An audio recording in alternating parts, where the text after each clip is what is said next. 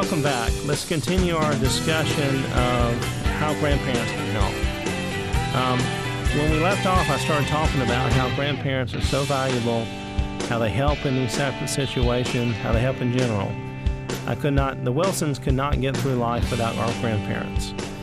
Um, financially, though, a lot of parents are very much dependent upon their grandparents to help. And but there's a certain way they need to do that and not do that.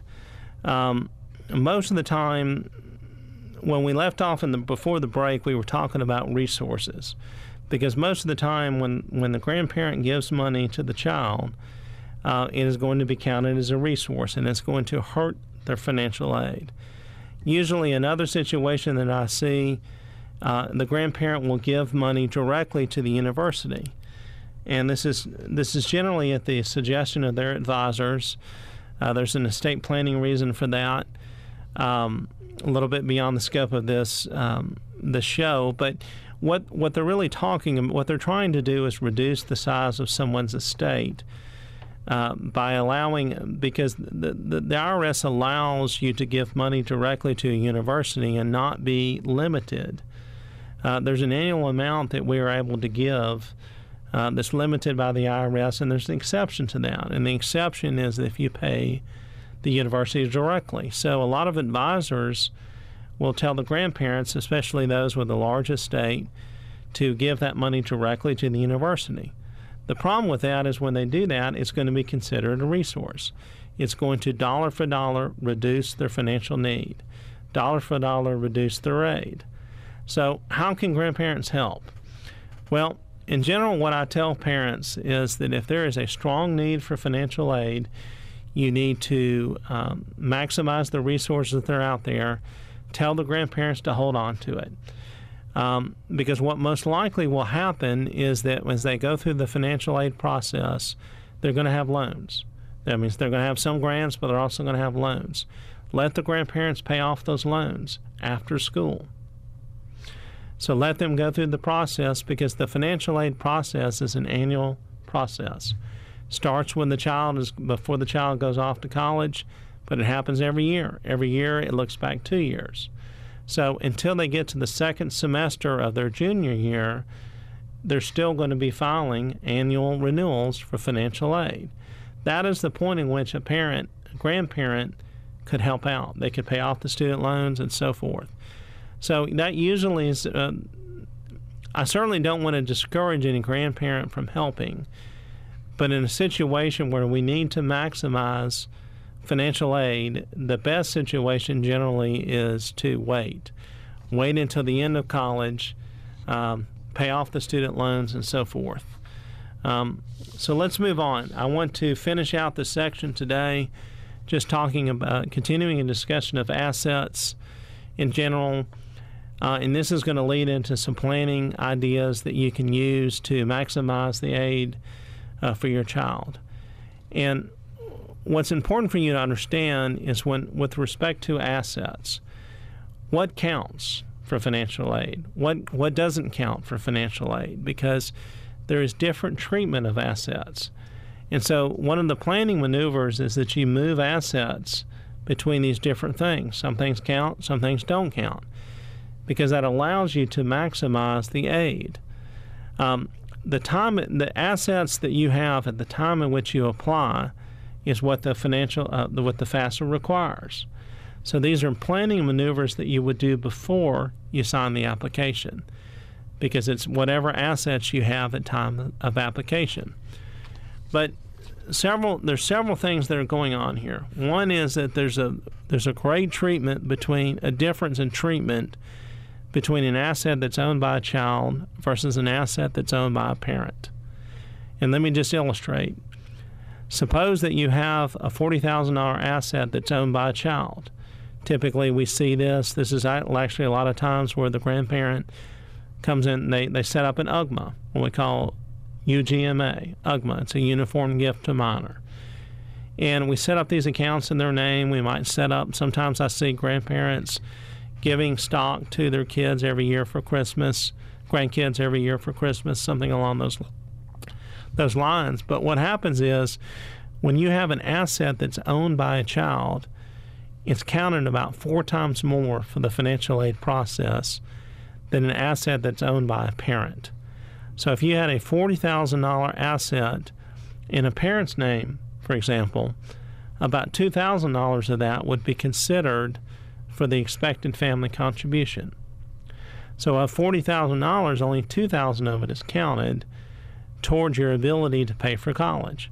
Now, if that child is in if that asset's in the child's name, $8,000 is counted.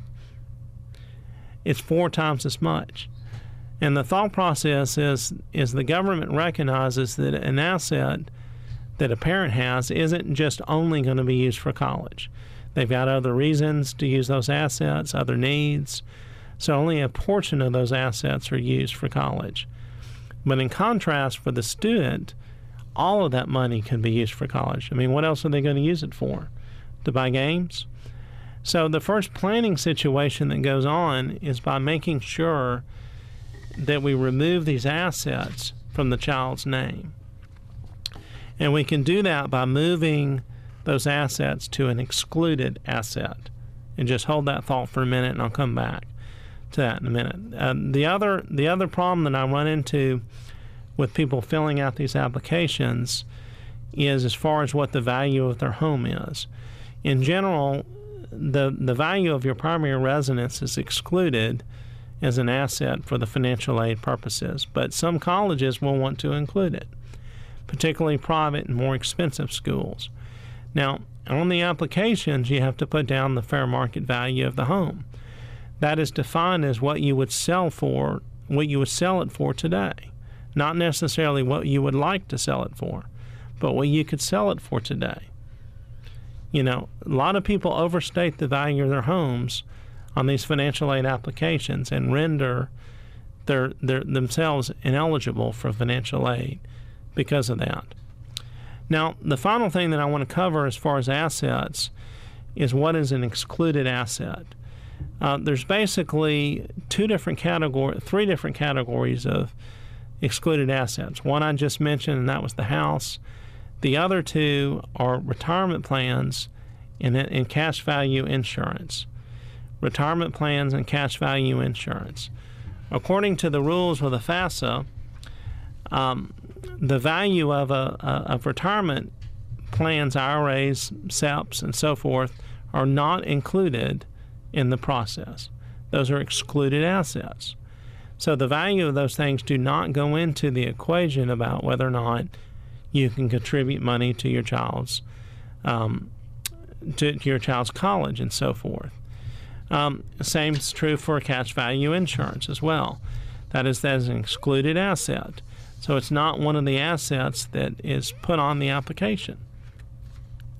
Now, the reason why that's important is because you have an opportunity to move assets from included assets to excluded assets by using taking advantage of these retirement plans or cash value insurance. And let me preface this by saying, and I'll close out this um, this section today with this I really need you to listen to me very carefully. Um, over the years, I've run into an awful lot of people that convince parents that they need to move assets to these excluded assets so they can receive more money. And, and that is true. You do have the ability of moving uh, these excluded assets to assets that are not included. The problem is that, that the insurance guys use this as a way to sell their insurance. So the type of asset you move it to, it needs to have a very specific characteristic. So, for example, if you have a brokerage account with Fidelity, and you might have a $100,000 brokerage account with Fidelity, you can actually move that account to either a cash value insurance policy or an annuity for retirement and have that excluded. And by excluding that, you will increase the amount of aid uh, that you would receive uh, under the FAFSA process. The problem is that you need to do this with, with the right type of asset. This is not a situation that you can go to your regular insurance guy and find the right types of products to do this. The excluded assets have got to fit a certain criteria And in general, what that's going to mean is that there's no fees, there's no commissions. Um, moving your assets to something that's excluded is a good idea in general, but it has to be done with the right types of products.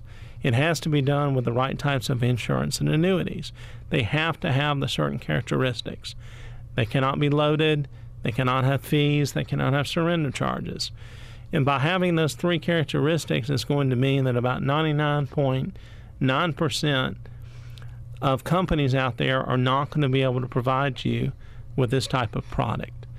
Uh, it's going to have to be someone like Schwab, someone like Fidelity, someone like Vanguard, someone that's that's geared towards this this non-loaded, no fee, low fee, uh, no surrender charge type situation.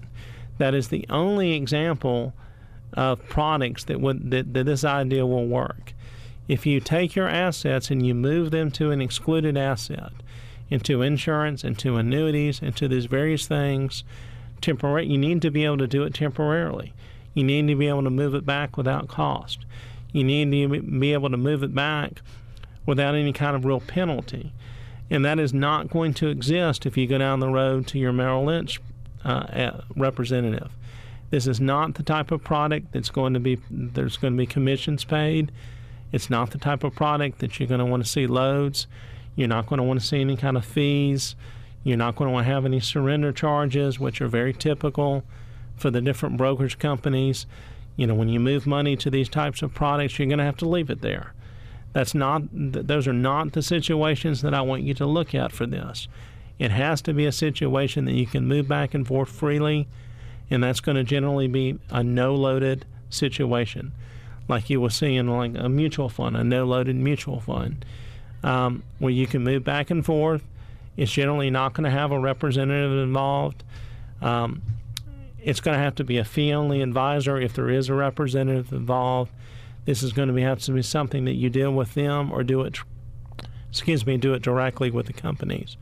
But it's extremely important for you to understand that because over the years, I, have heard an awful lot of insurance guys and brokers uh, talking about this and talking about moving this, moving money away from included assets to excluded assets, and it's a good idea.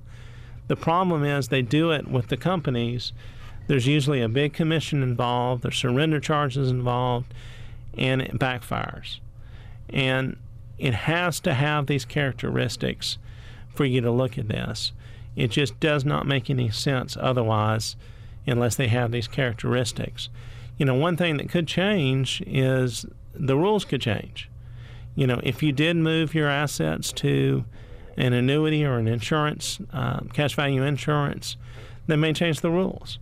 And you may just want to turn around and, um, because of that, it's not really an advantage. You may want to turn around and move it back. You need to be able to do that without any kind of disadvantage. And the disadvantage is going to be fees, loads, charges for moving it. So it has to have those characteristics, or it's just not. It's just a terrible idea and that and then again is going to include about 99% of the company exclude excuse me it's going to exclude about 99% of the companies that are out there um, so be careful on that if you have further questions feel free to call me at the office and i'll be happy to answer anything that you have but that pretty much wraps up this discussion of college ways that you can uh, you can decrease your cost for college and just in a quick summary, the biggest thing you can do is select a lot of different colleges, different kinds of colleges, have a cross section of different financial aid packages, different resources that are available to you. Uh, you can create that competition, you can negotiate with them, you can create a competition between them, and then you can also look at moving these excluded moving assets into excluded assets uh, that will increase your uh, eligibility for financial aid to begin with. And I hope that was been helpful, and this wraps up today's session.